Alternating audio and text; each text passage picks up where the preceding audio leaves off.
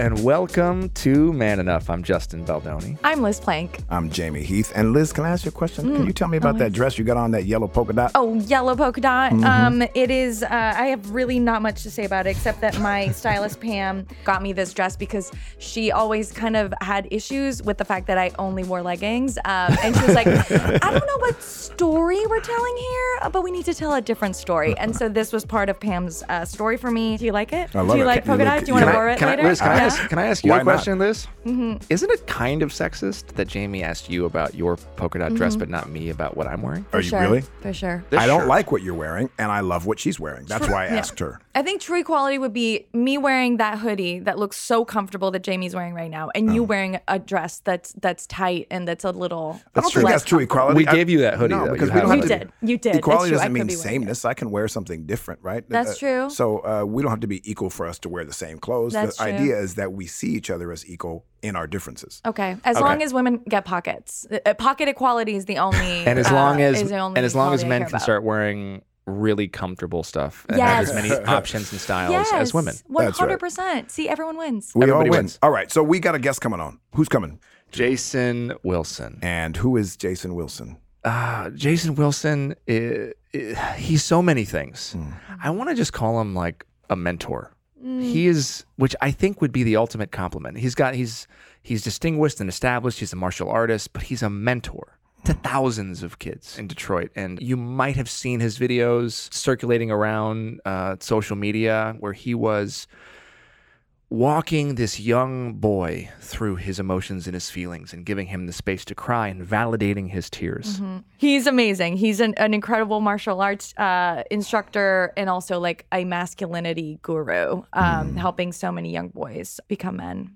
Yeah, better oh, I love that. He is. Well, I'm excited to share this with everybody. a really beautiful episode. All right, well, we'll be right back with Jason Wilson. This is Man Enough.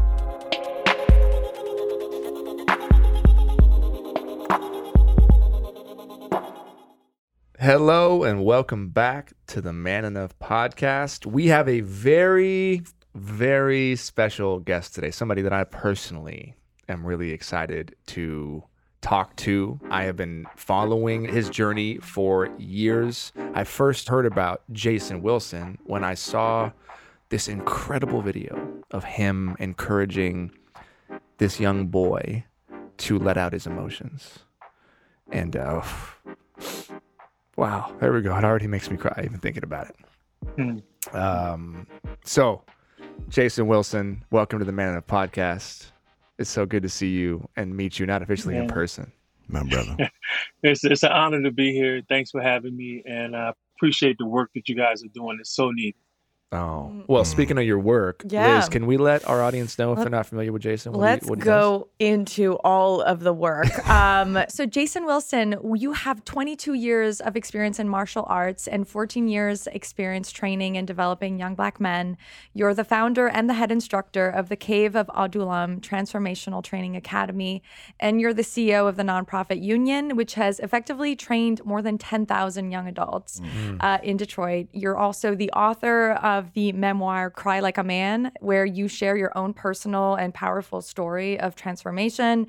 Uh, your latest book, Battle Cry, Waging and Winning the War Within, uh, is a story about unlearning society's definition of masculinity and discovering your own power. Jason, thank you so much for taking the time to be with us today. Again, it's an honor, and I look forward to our conversation. Definitely. So sweet. Jason, we like to start off with a question. When was the last time that you didn't feel enough? Hmm. Uh, last week. Um, happened? Just uh, as a father, you know, if I could spend all day with my son, I would. If I could take him out of school, I would. Growing up without my father, man, it um, I have to be very careful because the father wound, when it starts to fester, it can create self condemnation, even when you're doing a great job. And so I've always said, man, I need to teach my son this. He doesn't know this. I'm not spending enough time here. You know, mm. down to the second, did I, how many minutes did I spend with him a day? Only 20 minutes. That's not enough. And so just last week, you know, I always ask my son, I say, hey, if you could grade that, you know, what areas in my life would you like for me to improve regarding our relationship? And he was just like, Dad, nothing. You know, you're you're doing everything that I need. You know, I need from you to do. And so that calmed me. But just that, Justin, just mm. always feeling like, man, am I giving him what I really longed for as a child? What I didn't get from my dad, can I make sure my son has that uh, mm. before he becomes a man? I love that. I'm not going to get through this episode, guys. Oh, why are you crying? What's what? What brings you? What makes you emotional about that? Oh, so much.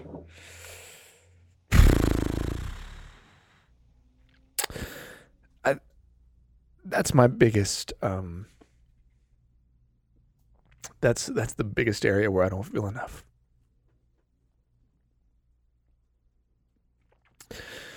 Oof! I was watching um I was just watching a bunch of your videos with your son, and you posted a picture, and you said, "Men." It goes by so fast. It was a picture of your four-year-old when he was doing he was doing karate with you, and um, my son's three and a half. So I got a lot of big emotions right now.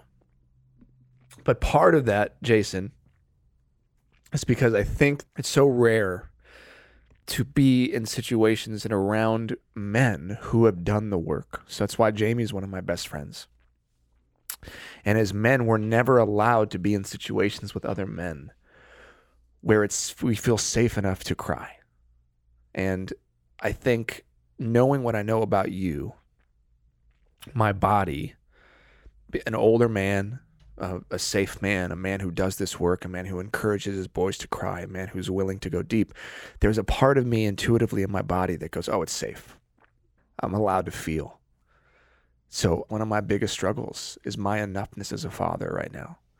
Um, so I'm crying because I'm with you and I resonate with that. And uh, this is clearly going to be an emotional podcast for me. but how do men create that safety for each other? Right? What just happened right now mm. is like really, really beautiful. And if men had more opportunities to have that safety with each other, I think we'd live in a very different world. How do you build that safety with other men and encourage them to do it too? Well, you know, so often as men, we keep our swords sheathed. So when you when I allow my sword to be seen, and they can see the rust in some areas, and the, where the friction hit the hardest, where the blade is dull, it opens other men up to say, this is what mine looks like. Mm-hmm. And that's the power of being courageously transparent. You get to the place where you don't mind, you don't care about the judgment you may face for expressing how you feel because you know inside that you suppressing what you're feeling could be very detrimental, not only to you, but those you love. And so when you clear this, that floor or in the cave of Adullam, you'll see, you know, recruits, even fathers cry we we call it a moment on the mat. Because you have to think, so many of us as men, we're like dams where the water is all the way to the top. Yeah. And finally, when they release it, it's just gushing. You start crying over watching a, a car race or something. You don't even know why you're crying because you have years of being emotionally impacted. Mm. And, you know, and so when men feel the safety to be human, yep. they say, I want to, I'm, I'm taking advantage of this. And that's, what I do, Liz, is just give men the freedom to feel. Hmm. You are listening to the Man Enough podcast. We will be right back. All right. Welcome back to the Man Enough podcast. You know, just before we started the the podcast, we had a little just quick meet and greet. And um and looking at you, you know, you look like my father when I was uh, a boy. We're the same age now. We're both 51, right? um and when I see someone that looks like my dad, it stirs up some some feelings of love and joy. Right? Immediately, I'm like, I love this brother. Um, my dad is a. Uh, come on, this ain't gonna be a crying session today. My dad is. yes, it is. my my father is uh, is uh, one of the best men to walk. He has shown mm-hmm. up for me my whole life, um, and um, and I know a lot of boys don't get that. And while my dad was present and loved me, he wasn't enough um, for me to um, navigate the world. Um, so it wasn't until I was uh, about 25 years old, that I went to this gathering called the Black Men's Gathering. Now, this was a group of about 150 men um, that all happened to be Baha'is um, that were meeting only men, no women, no other races specifically, so that we wouldn't posture. And it was the first time that I was with men that looked like me that I saw break down crying and sharing their full truth. And I didn't know what the hell to feel, know what the hell was going on, because I was raised to fear, to fear me, to fear you, except for my daddy. You know, I was I feared. I would walk down the street. There was a white dude. I would walk on that side because if there's a black dude on the other side, I was taught not to not to trust him, which was me. So, um, why am I sharing this? Um, so, since that point, um, I did some deep diving. And when I see a man like you and do the work that you do, and that you care about all of humanity, but you know the way that you can serve humanity is also touching black boys, that you're touching people like me. So I appreciate you, man. I appreciate what you're doing Thank for the you world. for sharing. Mm. Thank you for sharing. That means a lot. You know, I didn't I didn't have a father actively in my life. Um, you know, and so when I started growing up, I started resenting the only person who was really there, and that was my mother. And that's typically what sons of single mothers do. You know, our our hurt and our unresolved anger to why we're being rejected, or the appearance of being rejected by the man that we came from. We don't know how to process what we're feeling, so we have to take it out on someone. So, as a result, unfortunately, my mother um, took a lot of that. And if I would have just had a person like myself, if I would have had a cave of Adullam growing up, I wouldn't have almost lost my life three times. I wouldn't have practiced uh, uh, a promiscuous lifestyle the way I did. I wouldn't have tried to sell drugs. I wouldn't have stole my stepfather's gun to try to impress gang members on my block, etc. I can go down the list. Um, and so the cave basically it came about because I wanted to give boys what I longed for. Just a man who would encourage them without condemning them in the areas of their lives where they feel weak, and then build them up to where they're strong, and then send them out to live their own lives without him impressing his own, you know, uh, ideals on them. And so that's why it's imperative for me. Also, when I started the caveman, when I came, it was 2006 when I got the vision. Boot camp programs was really popular, and they also had skills straight, straight programs where they would take kids and take them through the prison and try to get scare them from making these decisions that could end them up in prison. But I quickly discovered that you can't heal a child by re-traumatizing them. Mm. And then when I started looking at more, all these boot camp programs started failing. I said, well, wait a minute. Because at the time, guys, the Cave of Adullam was basically like a martial arts mentoring program where if the kids were getting in trouble, the principal would call me. But I quickly discovered that our boys didn't need more discipline, they needed more love. And so when I shifted the whole vision of the Cave of Adullam, giving them a safe space and, and allowing them to re- really express what they were feeling in that moment, the results were undeniable. I mean, I had one group, I think the entire group of them, it was 16 boys who were in danger of not graduating. All of them graduated just after 24 weeks of working with me. Mm. And that all without any academic tutoring, by the way. I just gave them an opportunity to release what was causing them to perform poorly academically. And so that's why it's imperative for me to reach boys who look like myself.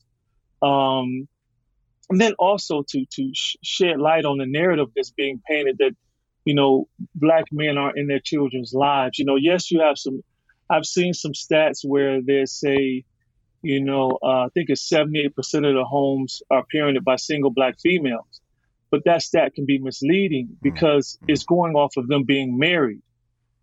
That stat does not show that these fathers were still in these boys' lives. Like in the cave of Adullam, the majority of the boys have their fathers. But that doesn't mean there's not problems there. Like when I worked with some of uh, some white kids before, both you picture perfect families, a lot of trauma. Yeah. And so when I started seeing that it wasn't just a black thing eventually, because like like hey, like you're saying, Jamie, I thought it was just us. Because of the trauma, we wear trauma like a badge of honor. Mm-hmm. In my community growing up, the hyper masculine black male was the gold standard. Mm. So here it is. I'm a very creative uh, boy. I could draw, I could paint, I liked gardening, everything. I had to put all of that away mm. because I couldn't get a girl doing those things. Mm. You know what I mean? And so I became this image that I didn't even feel inside. Being a thug was really too small for a kid like me with a big heart. Mm. And then eventually, as I've gotten older, I realized what a thug was, and I made an acronym. A thug is a traumatized human unable to grieve. And if you look at the majority of them, my friends who are dead, they're dead and gone today, or those that I know who are who are in prison, they didn't have an opportunity like us to cry or to release what they were feeling. They'll go grab the gun.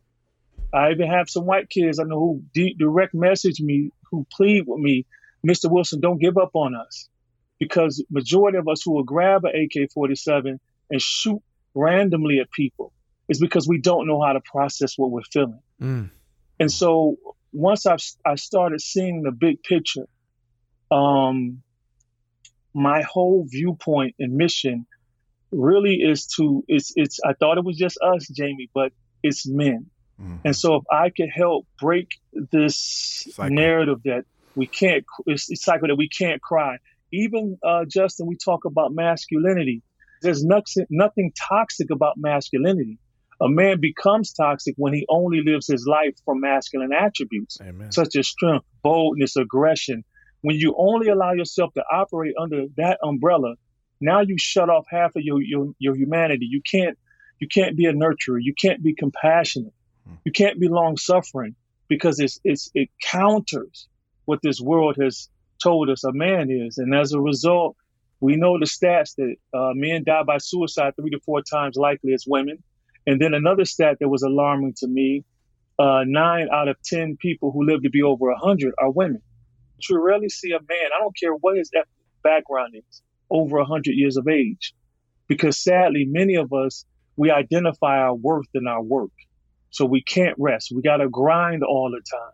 And even there's another word. If you look up the word grinding, it literally means to wear down, to crush, to oppress, to torment. And when you look at the majority of people who say they grind, they look worn out. They look oppressed Mm. because they look at rest as a sign of weakness. And so, I mean, I could go on You're and on, speaking our man, but, um. Yeah. Speaking yeah, the yeah, language. yeah, yeah. I think for our podcast, we might just like start deferring people over to you. no, Yeah, man. no, I, you guys, uh, you guys are doing a great job, man. You are listening to the Man Enough podcast. We will be right back. All right. Welcome back to the Man Enough podcast.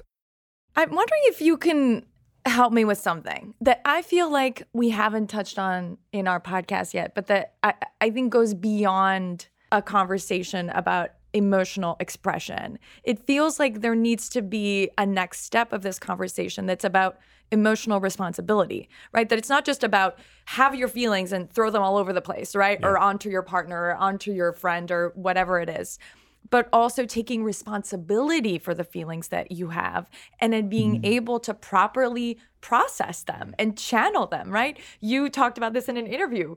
You know, Rosa Parks was angry. She used her anger in a productive way that changed the course of history and helped other people. She used it in a way that was productive, not destructive. So, yeah, I'm wondering if you can like speak a little bit more about that. First thing I want to touch on the power of crying, the science behind it. Yeah. Um, I studied the work of biochemist uh, Dr. William Frey. William Frey, I was So when I about to bring it up. discovered- Yes. Okay, well, you, you already. So listen, I had an honor to really communicate with him, man, and his work is phenomenal. But when I dis- when he discovered that tears not only contain 98% water, but also stress hormones that get excreted from our bodies when we cry, and that's why the majority of times after we cry, we feel better. Mm. Now, to your point, Liz, about just the responsibility of, so when you get a man from, take him from being just a masculine male into being a comprehensive man, Mhm. he now has he this freedom now to express what he's feeling. Yeah. But there's a responsibility with this power Mm. because not everyone can take what you take. And so I, I use myself for an example in Battle Cry, in my book, I talk about the huddle principle. And so oftentimes, you know, when I was first getting, you know, used to men being a comprehensive man, being able to express how I'm feeling instead of just only being a masculine male. My wife, Nicole, I would shatter her with some of the heavy things that I was dealing with. Mm-hmm. And I had to learn quickly what to share and what not to share and when to share, which, which was most important. Mm-hmm. So the huddle principle is if I'm a star quarterback mm-hmm. and I come to the huddle and we're down by 20 points, but we still have another half to play, I can't come to the huddle and say, hey guys, look, I'm tired, my knees hurt, I keep getting sacked. There's no way we're going to win this game anyway. No team has ever came back from a deficit this large in mm-hmm. history. So look, let's just go ahead and just go through the reps and get this done, and uh, you know we'll try it next year. let's go. the, the, entire team, yeah. the entire team would have been demoralized, mm. and that's what happens to our wives. We have to be cautious or caring enough to not share heavy things on those who really depend on us for their strength at times. Mm. And you got to know the time. I have to learn to read the room. Ask my wife how she's doing. How was your day today? Yeah. If she says fine, and she says you don't look too well, what's mm-hmm. what's going on with you? I said, well, I got something heavy. Can you can mm-hmm. you are you open to share? Uh, listen right now. Right. So when she gives me permission to share that she's ready, mm. there's no better person to hear my pain or for me to cry and hug with than my wife. Mm. But it has to be at the right time. Yeah. It has to be at the right time. uh, thanks for sharing that. You you had said a little mm-hmm. Earlier the science of crying, um, and you know it makes me think that my mother knew this when I was a boy. So when I was five, six, seven years old, my mom, when I would go to sleep, she would come in and, and ask me uh, how my day was at school or whatever it was while we were going to sleep. She says, uh, "Anything happened today? Tell me about your day." Go on. She would say, uh, "You got anything to cry about?" I'd be like, "No." Well, tell me more about your day. So then I would tell her about the playground and then this and this. Oh, how was Bobby? Oh, Bobby was cool. How was such and such, such and such? Well, what else happened there? Anything you that made you feel sad? Well, yeah, uh, Jimmy, he called me uh, a jigaboo and a monkey and a. She's like, how'd it make you feel? And I was like, uh, yeah, it made me sad. And then I start crying. Mm. And I would let it out. She did this all the time. She'd come to my room and find the thing that happened throughout the day uh, so that I could release it and I could talk about it and gave me permission to cry. And so mm-hmm. many men, um, you know, if I think of the majority of my friends, women, I mean, I've probably experienced crying with all of them. Men, just a couple. And, mm. um, you know, it's interesting.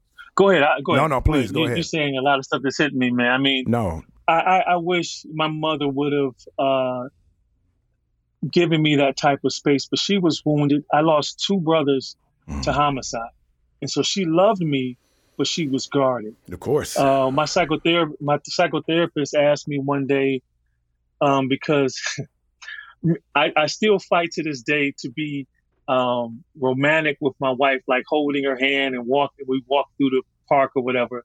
Because growing up in my community, you know, they'll test you like, oh, you, you, oh, you that tough that you can walk with her, holding her hand, and you end up fighting because you were a girl. Mm-hmm. And my brothers would always tell me growing up, don't let a woman know that you really like her, she'll use it against you. So that carried over. It that carried over into my marriage. But anyway, that my psychotherapist said, Jason, who, um, when you hurt yourself, who would put a band-aid on you? And I assessed it. I'm like, mm-hmm. I would. I would go in the medicine cabinet and look for the peroxide and, and things and the band-aid. He, where was your mother? And my mother never really tended to me that way because she loved me as we found I found out later in our life, but she was just so guarded.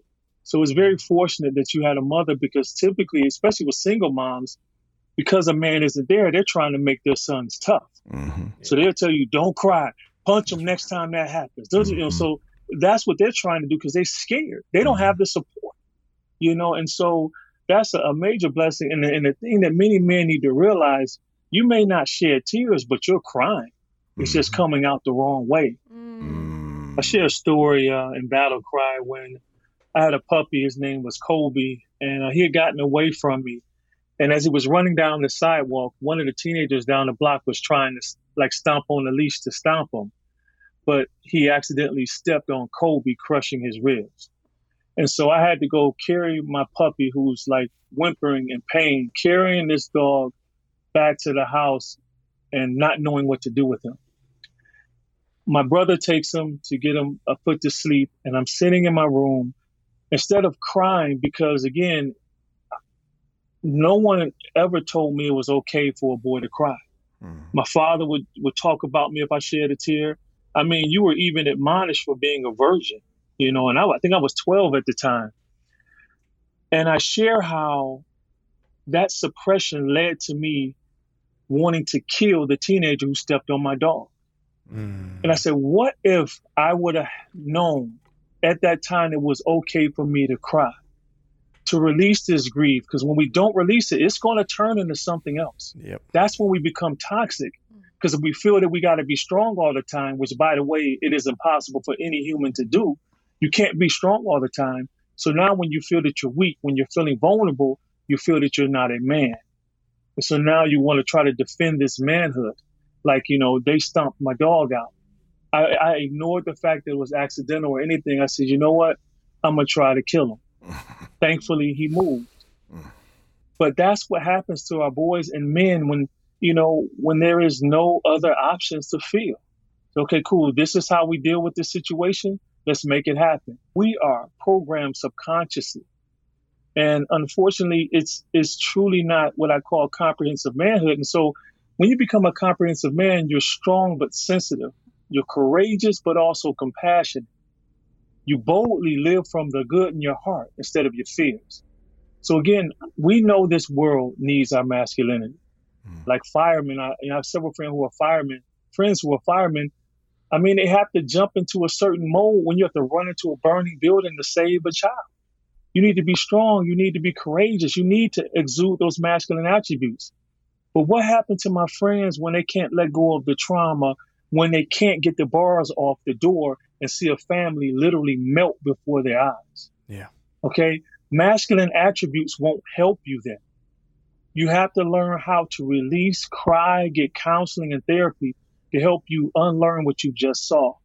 And so it's just so imperative that men, we learn how to not only shed physical tears, but to release the trauma and the emotional pain that we've held in our heart and mind for years.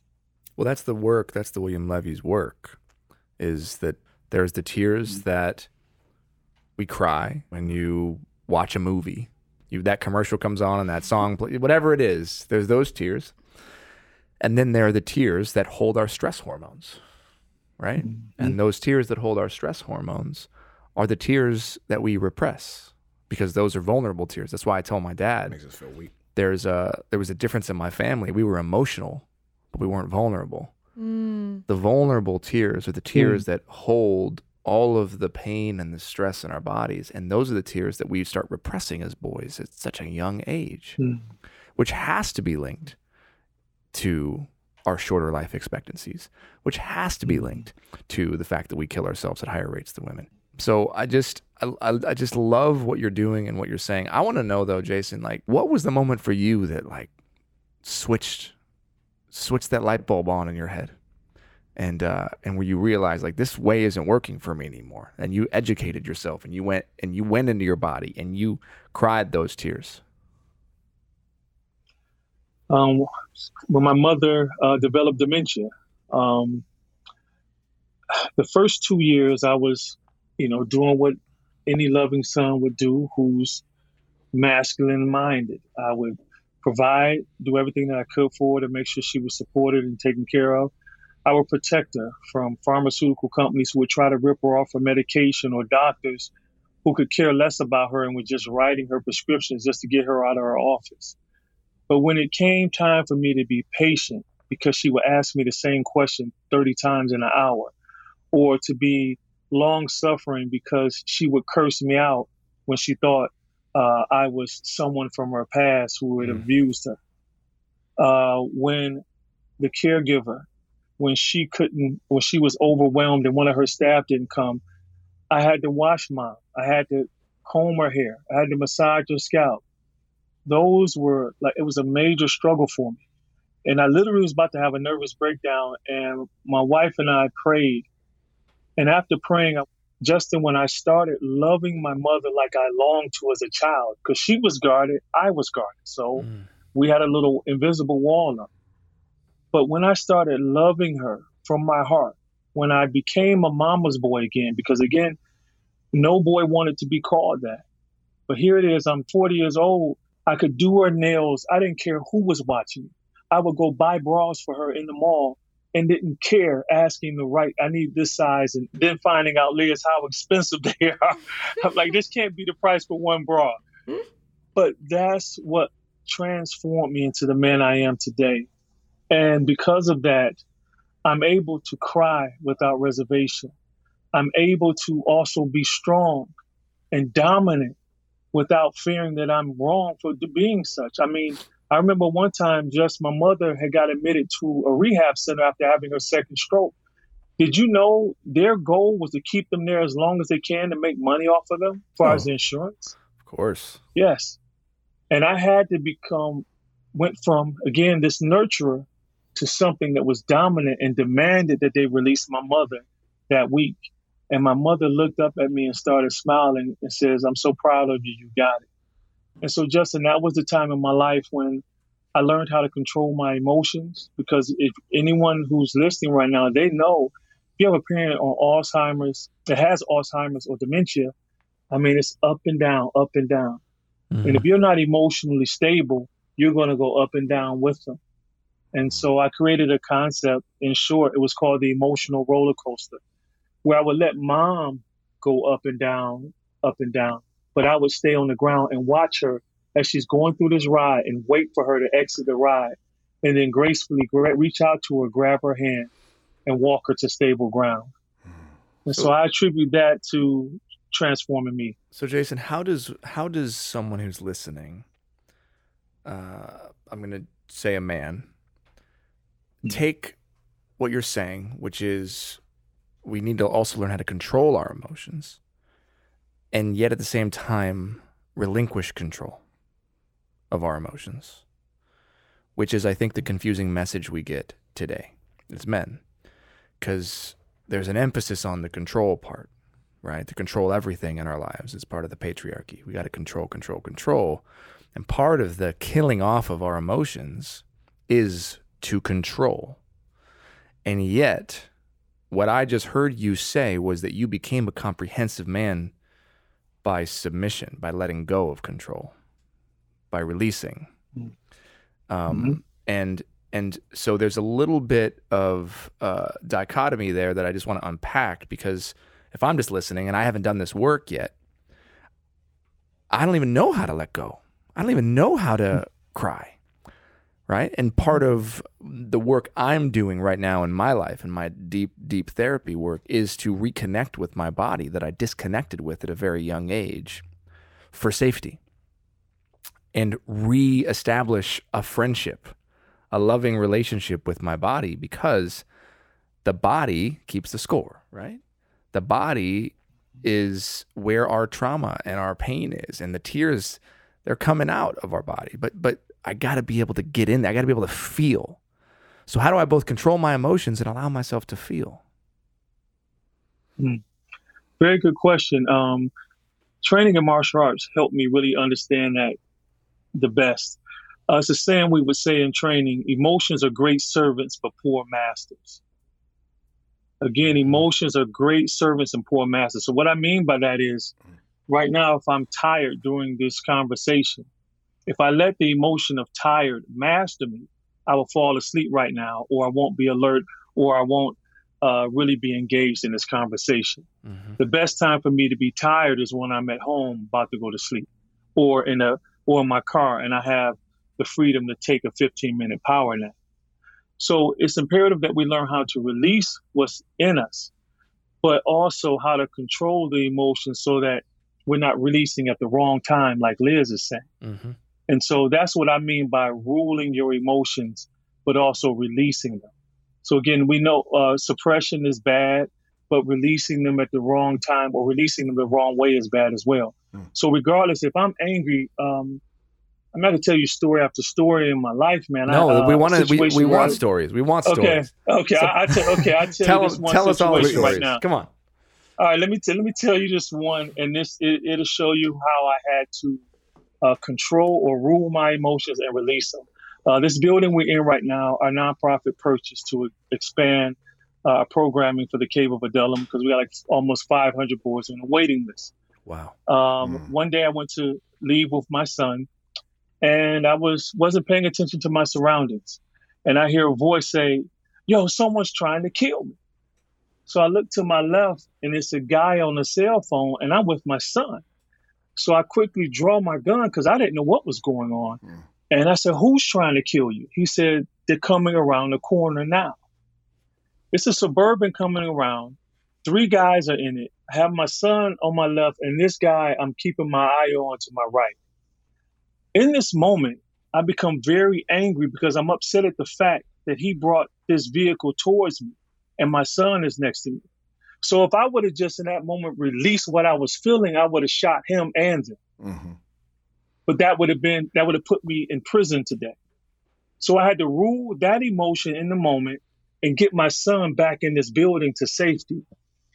The issue was we had just purchased the building, so we hadn't changed the locks. So for me to get the key in, I had to fidget with it just enough to get it to come out about an eighth of an inch or a sixteenth of an inch to turn the key. All while I'm keeping my eye on this guy on the phone and the suburban coming around with three guys in it. I don't know if they have a gun or not. I get my son inside. So here's another opportunity. Now I have to rule the emotion of fear and sadness. I'm looking at my son's eye, eyes through this little glass window, and I say, Son, run to the back of the building. Everything's going to be okay. Inside of me, I wanted to cry. I wanted to shed tears because I didn't know if I was going to see my son anymore. Mm. But in that moment, like Liz said, that would have been detrimental to my son mm. Mm. because he wasn't used to being in a traumatic environment like we were in at that moment. So he needed to see the lion in me. So I had to subdue sadness in that moment so that my son can get to safety. I said, son, run to the back of the building. Everything's going to be all right. So when he left me, I'm hurting inside, mm. but I had to shift back to vigilance. So I turned around, get in the weaver stance, use my truck as a barrier because here there's cars turning around. The car then does another U-turn and go the opposite direction. And then I see the guy on the phone runs in the direction of the car. And I yell, so you're going to run in the same direction as the, the suburban, as the truck? And he says, yeah, I'll be all right now. And he just ran. Once I had a moment to think things through, they were trying to set me up because I had a brand new Yukon at the time and I was new in the area and it was, it was a potential carjack. But when I drew my weapon, that changed the whole scenario. Wow. I went in and got my son, hugged him. We went home. So here we go, Justin, now to releasing. I get home, sit in the living room, and uh, my, my wife says, she says to me, you know, you don't seem to be too okay. I says, I'm not. I said, I just went through a lot and I need a moment to release. Hmm.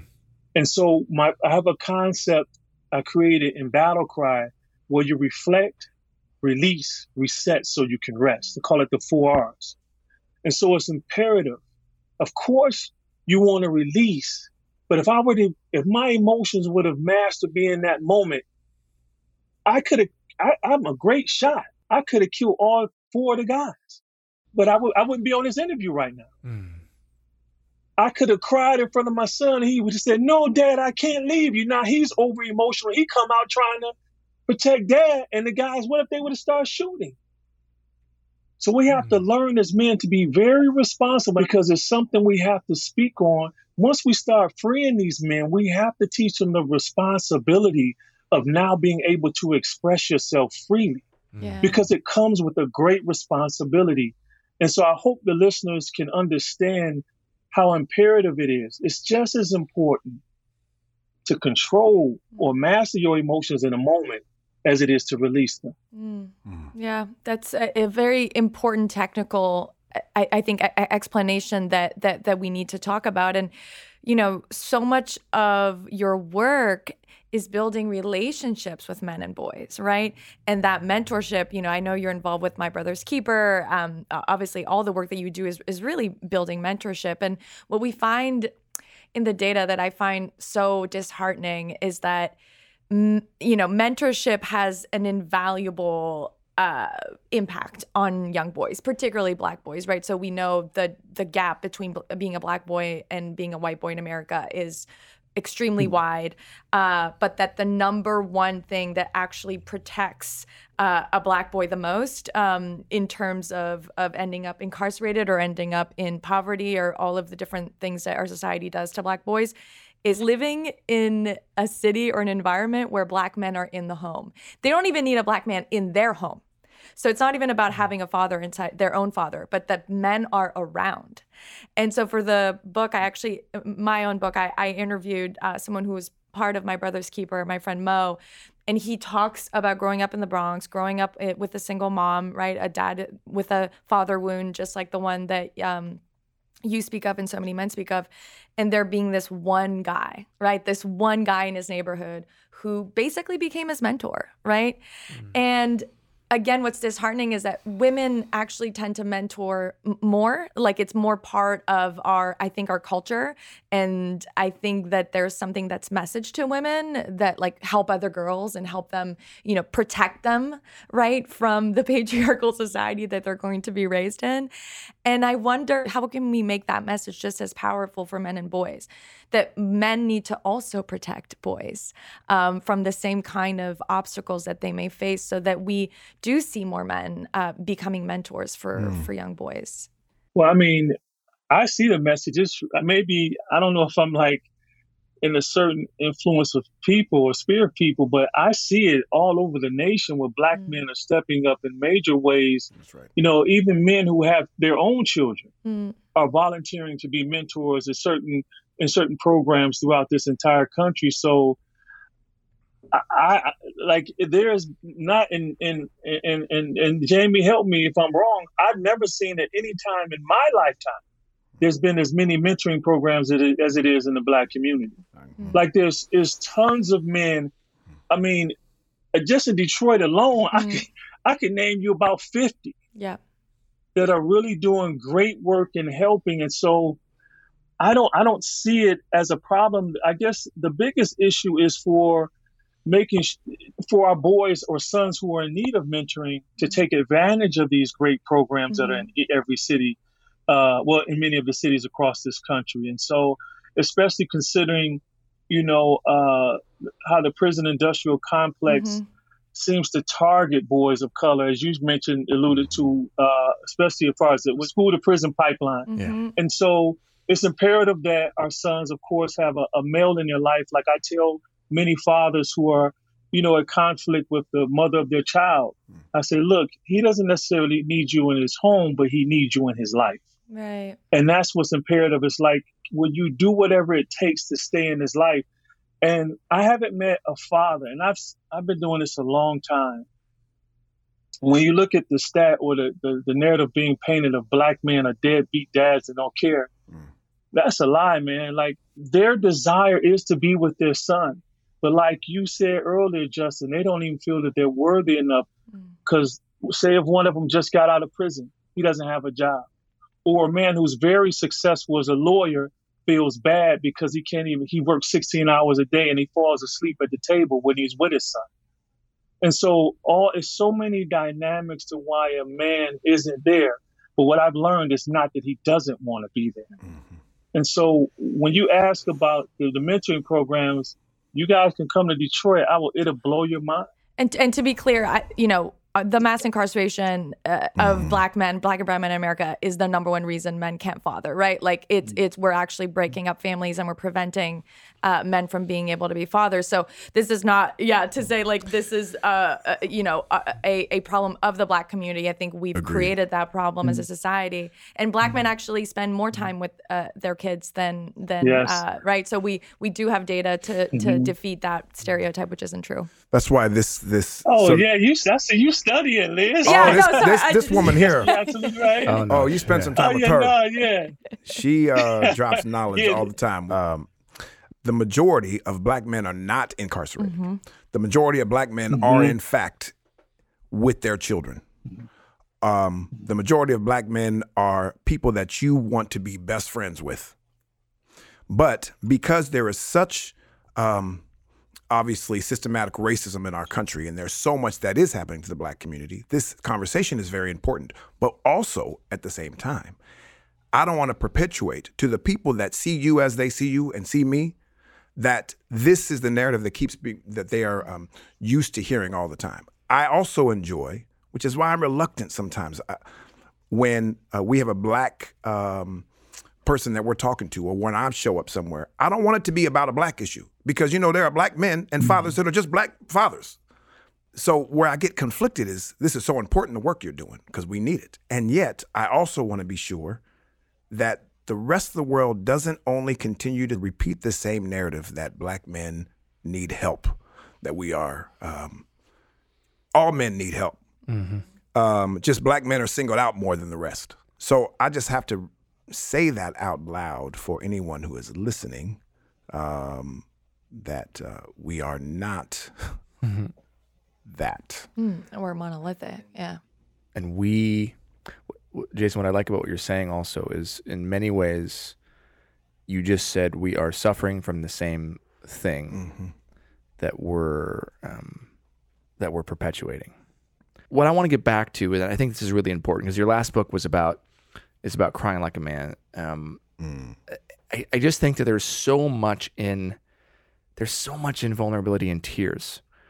And because of the work that i'm doing in my personal life because I'm trying to reestablish that relationship with my body, because I'm trying to reteach myself how to allow myself to cry those tears that have the stress hormones in them.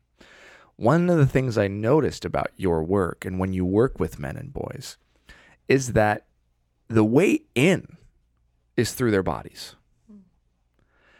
And so when I see you work with these boys, when I see you when I see you work with your son and when and, and when you're you're pushing them and you're saying, "All right, get back up. Let's go. Let's go. Let's go." And you're pushing them and they're trying and they're falling down and they're trying to get back up and they're frustrated.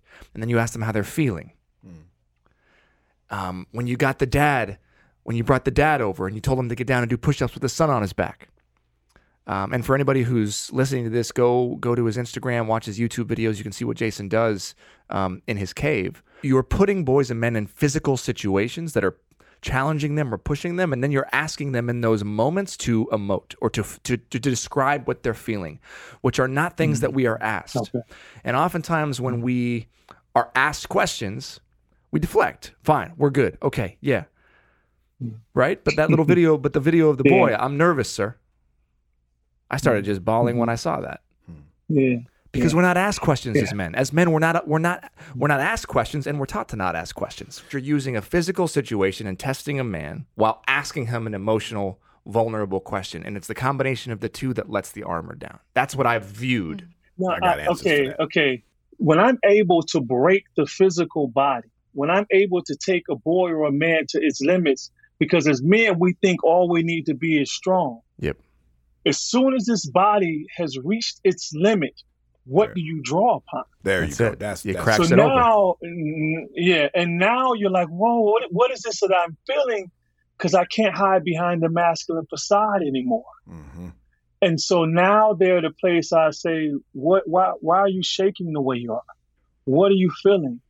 And you would think it's because either the drill we're doing is making them exhausted or uh, the guy has taken their back and is about to choke them. And I tell him to stop. What are you feeling?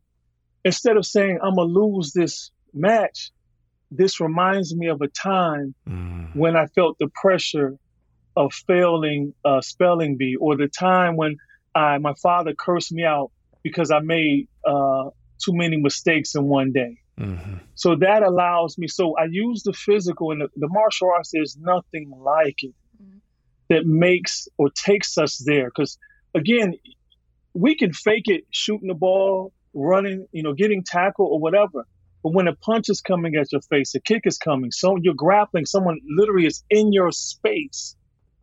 your emotions, how you feel, not necessarily about the, the, the situation, but what do you feel about yourself? A lot of things will come up. Those voices of you're not good enough, you're a Mhm. loser. You start hearing your father, you start remembering when your mother wasn't there. And that's the moment on the mat when you'll see a recruit just break down Yeah. and we'll say, What's going on? Or like, uh, so it's an excellent question. Just I was training with my son, getting him ready for his, his school year. I had him spar with my assistant, and I wanted him to feel the pressure, and I and I wanted him to feel what it felt like not to be able to get a punch in. What does it feel like when you're in life when you can't do nothing with what's in front of you? Like with my mother when she had dementia, I tried lion's mane, all these other vitamins and supplements to help get mom's memory back. Nothing worked. Mm. What do you do then? So Jason, as he was sparring with Chris, he couldn't get anything in, and Chris was not trying to hurt him, but I wanted him to touch him and make him frustrate. Jason just stops and starts crying. I said, "What's wrong, son?" He says, "Dad, it's the voices." I said, "What? What do you mean?" Man, Jason, you looking bad because again, no one wants to look nasty. That's the biggest. As men, it's our egos in a way. Mm. Then he says, "You're not good enough. Your dad is here looking at you, and you can't even get one punch in." And then that opens the door for me to tell him how much I'm already proud of him. Mm. That it wouldn't matter if he didn't get a punch in the entire sparring session, he's still my favorite. Hmm. Those things. So then we go to affirmation. Then he gets confidence. I say, all right, son, I need you now to spar with Chris from who you long to be. Mm. Not where you think you are, but from who you long to be. Then a different person arises. So Yeah. it's not really a, a system to what I do Yeah. because, again, everyone is different. And I don't teach off of a template model. You know, I allow them to show me what they need. Mhm. And even we can have 20, 20 recruits on the mat at one time. And one recruit to have an issue, the entire class, I follow the most high spirit and we'll shift the entire training around him and what he's dealing with in that moment. And everyone there will benefit, even the fathers who are watching. Mm. So excellent question. I, I see what you're saying. And can I can I say something real quick? Yeah, please. It's please. on my heart to say Yeah. Mhm. um, you know, a, a lot of times as we, you know, we're in these circles dealing with manhood, especially in the black community, you know, we, we, we know statistically what's going on uh, as far as it relates to uh, what the black man and black boys are experiencing. But I want to be very careful that we don't forget, you know, brothers of other ethnicity and white men as well Mhm. when I look at my direct messages, I can scroll for a while Yeah. and it's nothing but white men faces. Wow. Okay. And I see them and I'm often, I'm always reminded, Jason, and, and that's guy, he says, look, it's not just what black people are dealing with, black men rather. Yes, the system is slighted against, we, statistically, no one can argue that. That's right. But we're talking about what's going on with us psychologically. Why men can't feel. This is a universal issue. And so I just want to make it very clear so that no one listening feels like they're being neglected Mhm. or dismissed. And I just, I just really, it's very important because I see the messages, I see the messages, and just That's because I have friends who are bankers, man, and he says, Jay, why do you think a banker, you know, lose a job, go home and kill everybody? But you lose your job, you just find another one. There's a different pressure, it's a different lifestyle. Just as my white friend may not understand what I go through as a black man, I don't understand what he has to deal with. Mm. And so, but when you have an entire culture that's stuck in fight or flight response, no one will ever understand each other. Everyone is in defense. Everyone's fighting. Even love would look like conflict. And so it just was heavy on my heart to make sure that no man is left behind. Yeah. Period. And it, it's, it's so important. I love that. I appreciate you sharing that. That is a, uh big belief of mine, all of ours. Yeah. Um, and I'm really happy that you shared it. Um, if you don't mind, I, I want to read something real quick. It is a quote from the Baha'i writings from the central figure named Abdul Baha, one of the central figures. Says, The more difficulties one sees in the world, the more perfect one becomes. The more you plow and dig the ground, the more fertile it becomes. The more you cut the branches of a tree, the higher and stronger it grows. The more you put the gold in the fire, the purer it becomes. The more you sharpen the steel by grinding, the better it cuts. Therefore, the more sorrows one sees, the more perfect one becomes. That is why, in all times, the prophets of God have had tribulations and difficulties to withstand. The more often the captain of a ship is in the tempest and difficult sailing, the greater his knowledge becomes. Therefore, I am happy that you have had great tribulations and difficulties. For this I am very happy, that you have had many sorrows. Strange it is that I love you, and still I am happy that you have had sorrows. I love this because it reminds me that in those times, that when we are uh, grieving, when we are having trouble, that we can use those as strength. That's when we learn, when we are broken down. This is what I love about when you were saying about you break the body down, so that what do you do in that state now? I mean, man, I, I would, you know, I would actually hang that up in our academy because as soon as they step foot on the mat, they're tested. Faith is all theory until we've been tested, and so is love. And so we put our boys through it to make sure that they not only are able to rule and release their emotions, but when they're faced with it in reality. Liz even said one of my quotes, you know, a lot of men want to be hard, but they don't want to do anything that's hard. We have a, a teaching we call let go of the blow. I talk about it as well in the battle cry, because one thing as men we don't do when something hits us, mm. we stay with the fact that we've been hit and we're still dwelling on the fact mm. that we've been hit. And now a plethora of punches are coming our way and now we're gone. Hmm. So when we teach, when you get hit, you got to let go of that blow immediately.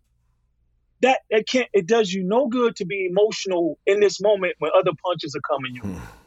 When you're, you're you're trying to be faithful and women are flirting at you, you can't let that go to your head. You got to immediately let go of the blow and keep going and keep moving forward. And that's why it's imperative that they learn how to rule and release. And so adversity is a great teacher in that. I love the way the warrior David said, everyone knows who David is as far as fighting Goliath in the Bible. He says, Before I was afflicted, uh, he's talking to God. He says, Before I was afflicted, I went astray, but now I keep your word. Mm. It's something that happens to us when we go through adversity that makes us stronger. It makes us give up what's causing us to give up. And that's what it's mean. We have to learn how to embrace that. And again, I have to again go back to what my sister Liz said. There's a big difference between venting and complaining. Okay? Complaining does us no good. It does our wives, our children no good. Venting is a completely different story. Mm-hmm. And you can know the difference because one is rooted in you being a slave to your emotions, mm-hmm. and the other is rooted in you just trying to express them. You literally just quoted Abdul Baha. Indeed. Be not a be not a slave to your emotions, but their master. Mm. Uh, we could talk to you for hours. Oh man, and hours and hours. I did want to ask hours. one question though before we moved on. I'm sorry. You talk about uh, a shame you felt or embarrassment about sexuality, being a virgin, um, that whole thing that you have shared about. And I think Liz, you might. Yeah, just the the ideal, right? That we expect men to be very promiscuous and always be mm. up for it, and sex is such a huge part of ideals of masculinity. Justin talks about this too. So. Well, you know, um, I didn't want to lose my virginity. It was, I actually was peer pressured into doing so. Um, it was a girl who had money. Um, she was attractive, but I, I didn't really like her like that. And but because my boys were upstairs and I was downstairs with her, I could not come back upstairs without having had sex with her. And after I had sex with her, man, it felt like something left me. Um, the first thing that changed in me um, was my attitude towards women. I, hmm. even my mother, I, I lost respect. It was like, like I was supposed to just meet, mistreat women. That they were no longer what I, I thought this relationship thing was. Because only thing that I got credit for was just having sex, not necessarily caring for this woman and to see in our community, and I like the word Lothario, which basically is a man who behaves selfishly just to take advantage of women in like sexual relationships. And that's what, what is promoted, not just in the black community, but just throughout mm-hmm. manhood is that you know, you're only as good as your last hit. You know what I mean? What you know what we we demean when we call them what trophy wives and things like that. And I, it never really set well with me to be sleeping around with a lot of women. Women, I always wanted to have this one woman, but because of my culture, being a popular DJ at the time, and girls throwing themselves at you, um, I mean, I just thought that was the way to be. But I was very unhealthy, you know, put myself at risk for STDs, and um, mm. it affected me going into marriage as well, man. Because I think the most beautiful thing is when a man can keep his virginity until he's married and experience sex, and his wife keep her virginity as well, and experience sex for the first time with her. And everything is brand new from that day on. Me and my wife often talk about that. Um, and, you know, ironically, um, I remember one time I talked about it, Cry Like a Man when one of my cousins found out that I was a virgin. And I think I was maybe, I can't remember how old I was at the time. And they dogged me, man, in front of the whole family laughed at me. My mother laughed, everyone. And that's when I went back to Detroit on mission to lose, on a mission to lose my virginity. My cousin, that happened in 84, I believe. He called me maybe three years ago to apologize for that because he had read my book and he said, Jason, I just want to apologize mm. for throwing you off the path that you wanted to be on. And that moved me because I looked up to Kev. He was just the smoothest guy, tall, athletic, everything. But for him to call me, even at my, you know, three years ago to say he's sorry for that, it just confirmed that, man, the message is, is getting out there that, you know, what I searched for in sex, it was this a feckless attempt to get what I longed for, mm-hmm. which was mm-hmm. affirmation from a woman that I mm-hmm. loved. Wow. And then once Action. I got that in my wife, sex became much more than physical. I'm I'm really happy you brought that up, Jason. I'm really happy you brought that up, brother, because I, I love hearing men like you champion uh, chastity. It's a mm-hmm. very rare thing, actually, to hear, um, mm-hmm. and and it's it's really refreshing. I I also wanted to stay a virgin, and my situation was a little bit different in that that that first time for me, it was taken from me without my consent. And mm. I'm currently unpacking a lot of that right now. I write about it a little bit in the book, and I'm unpacking a lot of that right now and recognizing that it was a bigger experience than I allowed it to be for myself because as a man, my worth has been defined by how sexual I am with other men. Because what do we talk about when we're with other mm. boys and men when we're 17, mm-hmm. 18, 19, 20? We talk about who we're hooking up with, right? And oftentimes, as Tony mm. Porter says, and from a call to men, he talks about the language that we use, right? It's actually violent. You know, did you smash that? He says, and we think about, and mm. and then, you know, so how the mm. hell, how the hell or am I, right, going to go to a, a boy, another guy, and, and, be like, oh man, I just lost my virginity, but it was actually kind of traumatic for me. Mm. They'd laugh. They'd laugh. Mm-hmm. That's what yes. we do to other boys. Yes. We're, so you're not even allowed to be in a situation where you're spiritual and you want to you want to save that for somebody. I think oftentimes in our culture it can be looked at as like uh, old fashioned and repressive, but I don't think that's at all what you're getting at and at all what I'm feeling. And I think that it's important that we allow people to espre- express the fullness of their spirituality and their sexuality and not shame them for it especially young boys, because I mm. believe that boys are sensitive. We are so damn sensitive. We've just taught ourselves to not be so that we can avoid being bullied and, and made fun of and policed.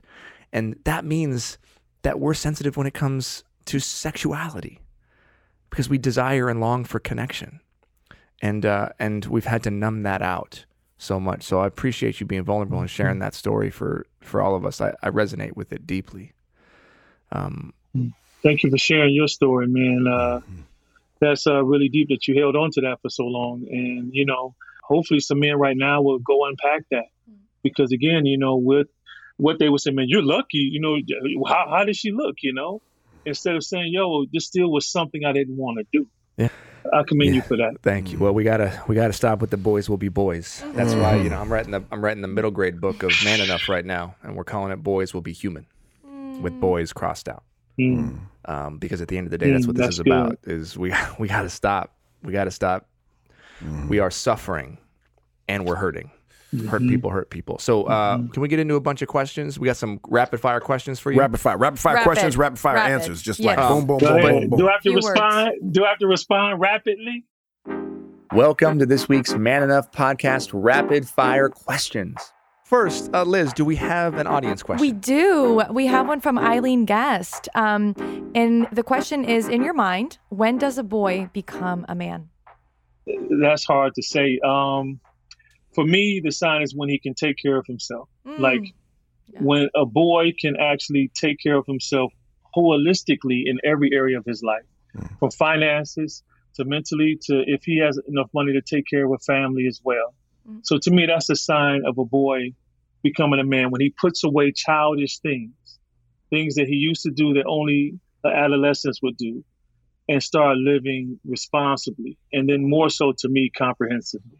Mm-hmm. Jason, when was the last time you cried? Uh, yesterday, What happened yesterday? again, thinking thinking about my son yesterday. Mm. just wanting to be the best dad that I could be, and and then then also coupled with that, just feeling the pressure of so many people depending on you, and mm-hmm. just wanting to be alone, you know, and and that's what I get that. it just it- yeah yeah Hmm. yeah that's what drew the tears. All right, let's let's do real fast. Boom, boom, boom. We're gonna just ask you like we're gonna throw six at you and just like quick something that you learned from another man. Um, be what I didn't see. When was the last time you apologized? um, last week to my wife for um, being short with her. Um, I, I felt convicted and I needed to apologize so that we can Mhm. reconcile and move on. You got a time travel device, and you get a chance to go back to eight, nine, ten year old Jason. Hmm. What do you want to tell him?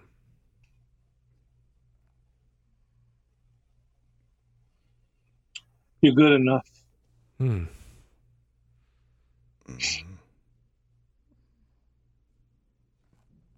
Yes, sir. That's And what I would is- tell him. Yeah, why does that make you cry?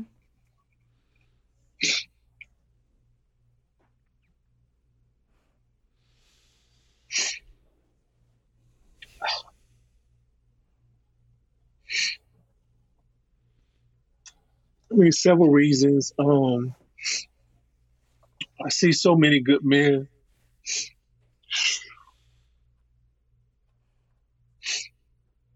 Who are constantly trying to hit a target that's unattainable because of the pressure of the society. And uh, it's a never ending battle just to try to be good enough that hurts. And then uh, me thinking of just ten year old Jason just trying to find his way um, by myself pretty much majority of the time.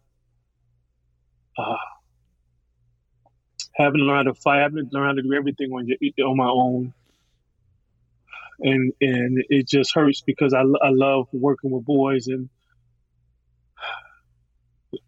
when I, I see myself just that I'm good enough. You know, it's it's it's it's it's, it's tough. Even now, you know, I, I, that's why I let men know that say you know good things to me, like um, brother Jamey did. You know, to encourage me. That's why it's so important that I be vulnerable because if they think that I've just mastered it and I've, I've got it together and it's not a war that I wage every day, they'll constantly be discouraged. But I, uh, constantly fight. I tell myself every day to keep going. You know, uh, God wouldn't put on you more than you can bear. You got it. Keep going. Keep going. You can do it. And that's why I cry because so many of us live from the feelings of what we're not instead of who we really are. Yeah, I got me. My man. You got a tam- you got a time travel device now. You get to go to your funeral. You're watching your funeral. Hmm. What do you hope they Mhm. say about you? But the way you move through the world as a man and as a father. Uh, I don't want to sound mean, um, but I wouldn't care at that point. I would, uh, It's my favorite answer. I would be, I would be at home and with my Father in heaven, and uh, Oh, you got me there's no too. better place, no better place, no better place than to be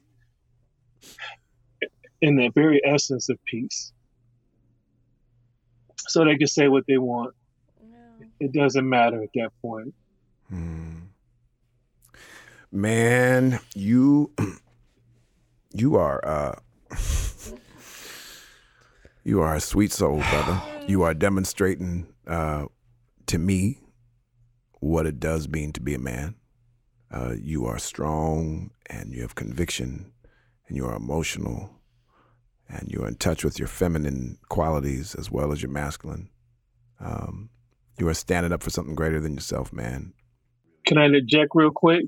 Please. Can I interject, please, good brother? Yes, sir. Um, there are no feminine and masculine emotions like that. God didn't create some emotions for men and some for women. Because if that's the case, we, yeah. So it's just we're being Oh, I- human. Well, Yeah, what oh, I yeah, mean no, I'm when, I, when I say that, I don't, I don't, I don't attribute masculinity to men or femininity to women. So I say those Yeah. Oh no, I get it. I get it. Yeah. yeah, yeah, yeah. Yeah. No, I get it. I was just saying in general because I love Justin how just approach is just basically for us just to be free. I knew how you meant it. I'm just Mm, saying I want people to know because we we we continue and- and if you know it with human nature, we're constantly building boxes around us. These classifications. I'm out the box. I'm Mhm. anything and everything that I have to be at any given moment. You can't lock me into anything.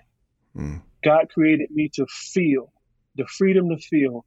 It's just to be free. And, and that's what I, I desire and I fight for. And, and that's what I, I hope for all three of you because you guys are really doing a great work and helping so many people that are listening. Mm. And when you are, when you can tell people there is no box, Mm-hmm.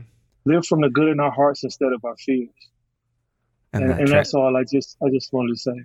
and this Yes, goes sir. this goes right into our last question, which is what does it mean to be man enough?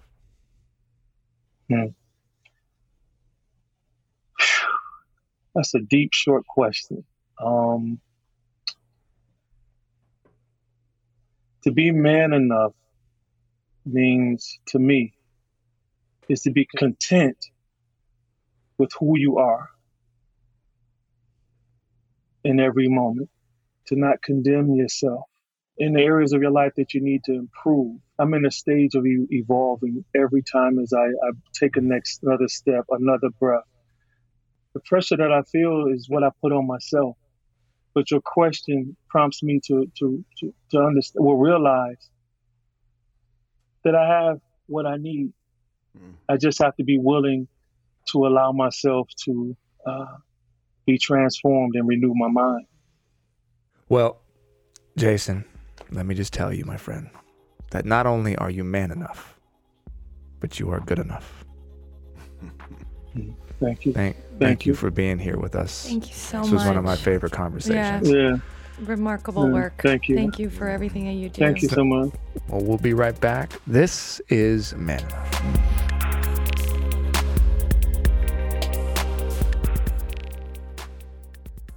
Hello and welcome back to the Man Enough podcast. I'm Justin Baldoni, I'm Liz Plank. And I'm Jamey Heath. and uh, I we I feel like I don't know. I feel like I just had a spiritual experience. Indeed, you did. You had an emotional experience as well. I think we yeah. I mean, I think we all did. When when he started to cry about his nine year old self, and you, I saw you Oh, I- cried, and I I was like, Just lost. there it. wasn't a yeah a dry in the Um, house. That is such a. Um, I won't go into it, but when you ask that question, and when he cries, and I think about what I would say to myself, and seeing him break down, oh man, that got me. The whole thing, you know, there's so many similarities um, and things I related to. Um, Mm. And he talked about his mom, and I, you know, it got me again because of my own relationship with the mom. And he sh- he expressed how he showed up for his mom, and I haven't shown up for my mom in a long time. Um, I mean, you know, I show up for her financially, I help her, and she's in my life and stuff. But I have such trauma with because of the experience with bipolar and her mental health, and you know the weight I had to carry Yeah. um, as a young man um, and boy, and what I still carry in resentment and all that stuff. So hearing how he shows up for his mom made me feel um, not enough. And the truth is, we're not always enough. You know, um, so when we are saying you are enough, it's like yes, you're enough as a man. That doesn't mean you're always doing enough. Or that you can be everything and do everything, yeah. right? So Yeah. Um, it was a good f- thing for me to hear. It's like, oh, I can be better at that. Mm. So you gonna, gonna call your mom? Yeah. Should you call her right now? Can't call it now, man. It's- oh, dang. Oh. Um. What? How did you feel, Liz? I, I I mean, I loved hearing Jason and I loved seeing Jason's effect on the both of you. I think that I certainly had an emotional reaction, but it wasn't nearly as powerful as the one that I could see uh, that you were experiencing because I think that there's trauma and there's pain uh, that is truly like unites you as men, Mm-hmm. as growing up as men in our society. Mm. And I could see so much of it being released Mm. in you. And and so I thought I, I just felt really lucky to get to witness it. And but also notice the difference. You Making know, me cry again. yeah, and well, he talks about emotional incarceration. Yeah, that's what it is. And it's a this is what I was seeing, was seeing both of you kind of break free Mm. uh, through this Yeah. conversation. In the Baha'i faith, Abdul Baha talks about the prison of self, Mm, and I think so often we as men can we lock ourselves in these prisons. yeah. You know, Mm. but as you were talking, I couldn't help but think it's almost like the Field of Dreams phenomena, Hmm. which is women don't cry at the end of Field of Dreams, men do, right? And if you're too young to know what Field of Dreams is, which uh, you know, it's a movie that ask your ask if you have a dad, ask your dad about. it. I bet he cried in it. But um, it's interesting. I, I noticed that there's a lot of times that my wife will be not affected emotion as emotionally as I am by something. Yeah. And I think it is unique to the male struggle. And in similar ways, she will cry at the drop of a hat hearing a woman. Mhm. Um, Mhm. And there's a chance sometimes I can't relate to that Yeah. struggle. Yeah. But he was just, you know what? I think it, it goes back to what I said earlier.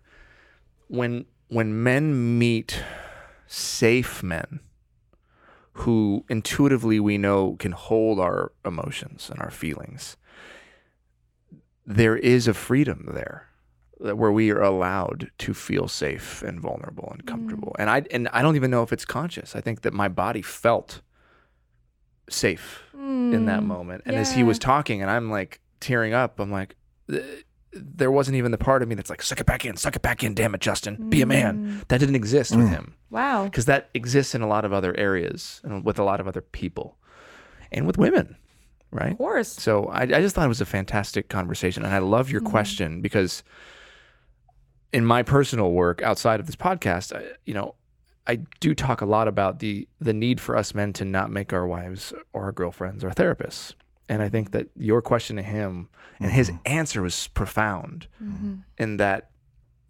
understanding the timing, when and mm. where Yeah. and how Yes. emotion should be expressed, mm-hmm. and I just thought that was I thought that was brilliant. Yes. And again, it's just by communicating, Yeah. you know, and asking, can you, do you have space for this right now? Mm-hmm. You know, That's what it's as Emily said simple on the as that. podcast. It just all comes back to communication Yes. and just talking. Yes. You know, one thing I loved about him, I've asked someone, um, people before, name me uh, 10 great white men.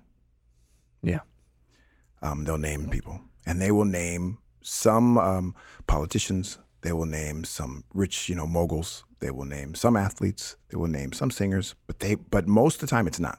Now name ten black men, and it's always an athlete or a singer. Yeah.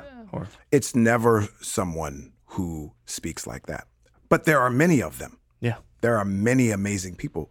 So what I love about what he's doing and the platform that he's speaking on is that uh, other people get to see him and reframe their thought of what they think a black man only is. He- Also, this is coming up for me. I was really lucky to have a friend and a mentor. Um, and a, a mutual friend of ours, Marvin Brock, Mm, he does remind me of Marvin too.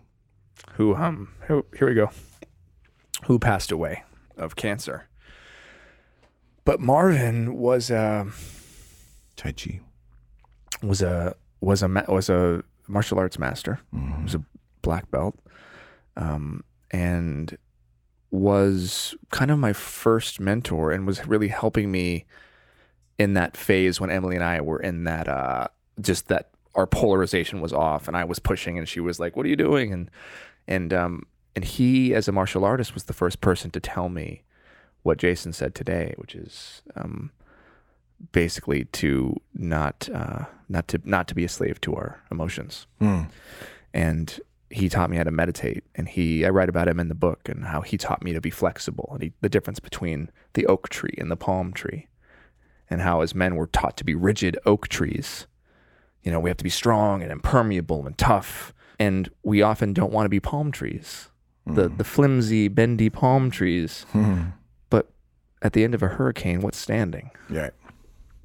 not the rigid oak tree, the palm tree that's able to bend and to flow, right? Like Bruce Lee says, to be like water. And I just, he reminded me a lot. So mm-hmm. I'm sending tons of love up To Marvin. to Marvin, wherever you are, brother. Liz, can I ask you a question? Yes. You had said uh, at the beginning of our recap here, uh, of course, you're moved and felt so much, but you also really were um, intrigued or moved by our connection as men. Um, and you are a, um, I don't know if this is the right term or not, forgive me, but you are a feminist. Um, That's the right term to describe, to Pretty describe sure this I'm pretty overt about that. pretty over. Not a secret. My question is so and and and the reason why you are it's for all of humanity women and men both and all um all walks mm-hmm. identifying it uh, however we may identify. My question is why do you care when you see this and what you had described between the three of us and what you witnessed? Why does that matter to you? What do you get from that? How does that make you feel in that regard? Mm, well, how can I not care? I mean, is is is sort of my response, right? Of, of I mean, we're all humans, and just because we have a different gender, like right, or identify in a different, like to me, there's there is no separation in that way. Of like your pain is completely, completely tied to my pain, and there, there, there there's just no, um, there's, it's distinct in the way that I don't get emotional at the same things that you do because mm. I have I have I haven't been raised with the same kind of like the patriarchy has affected us in completely different ways. right? Mm-hmm. Like the pressures that are on you are fundamentally different from the pressures that are put on me, but I've been hurt by the same, you know, sword or whatever you want to call it. Mm. And so it's meaningful to, to me and, and it's helpful for me to understand what that pain is so that then you can, un- you know, in the same way that it's, it's, it's helpful when you, under, you understand my pain. And then we just understand each other better. Um, Which is the key to all of it is It's- compassion and Indeed. empathy. I- exactly. And so I just, yeah, I, I feel really grateful that I got to, to bear witness to that and that I feel safe enough that, that you could feel everything that you were feeling around me. That's like, that's the best gift to me as a woman. We couldn't do it without you. Mm, indeed that's We're right so happy that you're here. I felt your hearts. And we're so happy that you are here, uh, Mm-hmm. dear listener. And if you like what you're hearing, please continue to listen and like and subscribe to us wherever you get your podcasts. You can go to manenough.com slash podcast. And, uh, and we just really appreciate you being here and for staying in the room and taking the time and listening and uh, learning with us in real time. indeed So uh, we hope you uh, stick with us. I'm Justin Baldoni, I'm Liz Plank. i'm jamey heath and uh, this is Man Enough.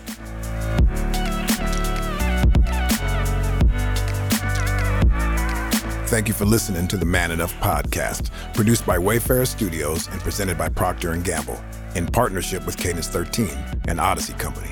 Hosted by Justin Baldoni, Liz Plank, and me, Jamey Heath. If you like what you heard, please follow us and tune in weekly as we undefine masculinity and learn in real time. Justin Baldoni, Jamey Heath, and Tara Malhotra Feinberg from Wayfarer Studios, Mark Pritchard and Kerry Rathode from Procter & Gamble, and Chris Corcoran from Cadence 13 are our executive producers. Kahea Kiwaha is our producer, Brandy Cole is head of marketing, Susie Landers O'Connell is our assistant editor, and Josh Snyder is our lead editor. Thanks for listening.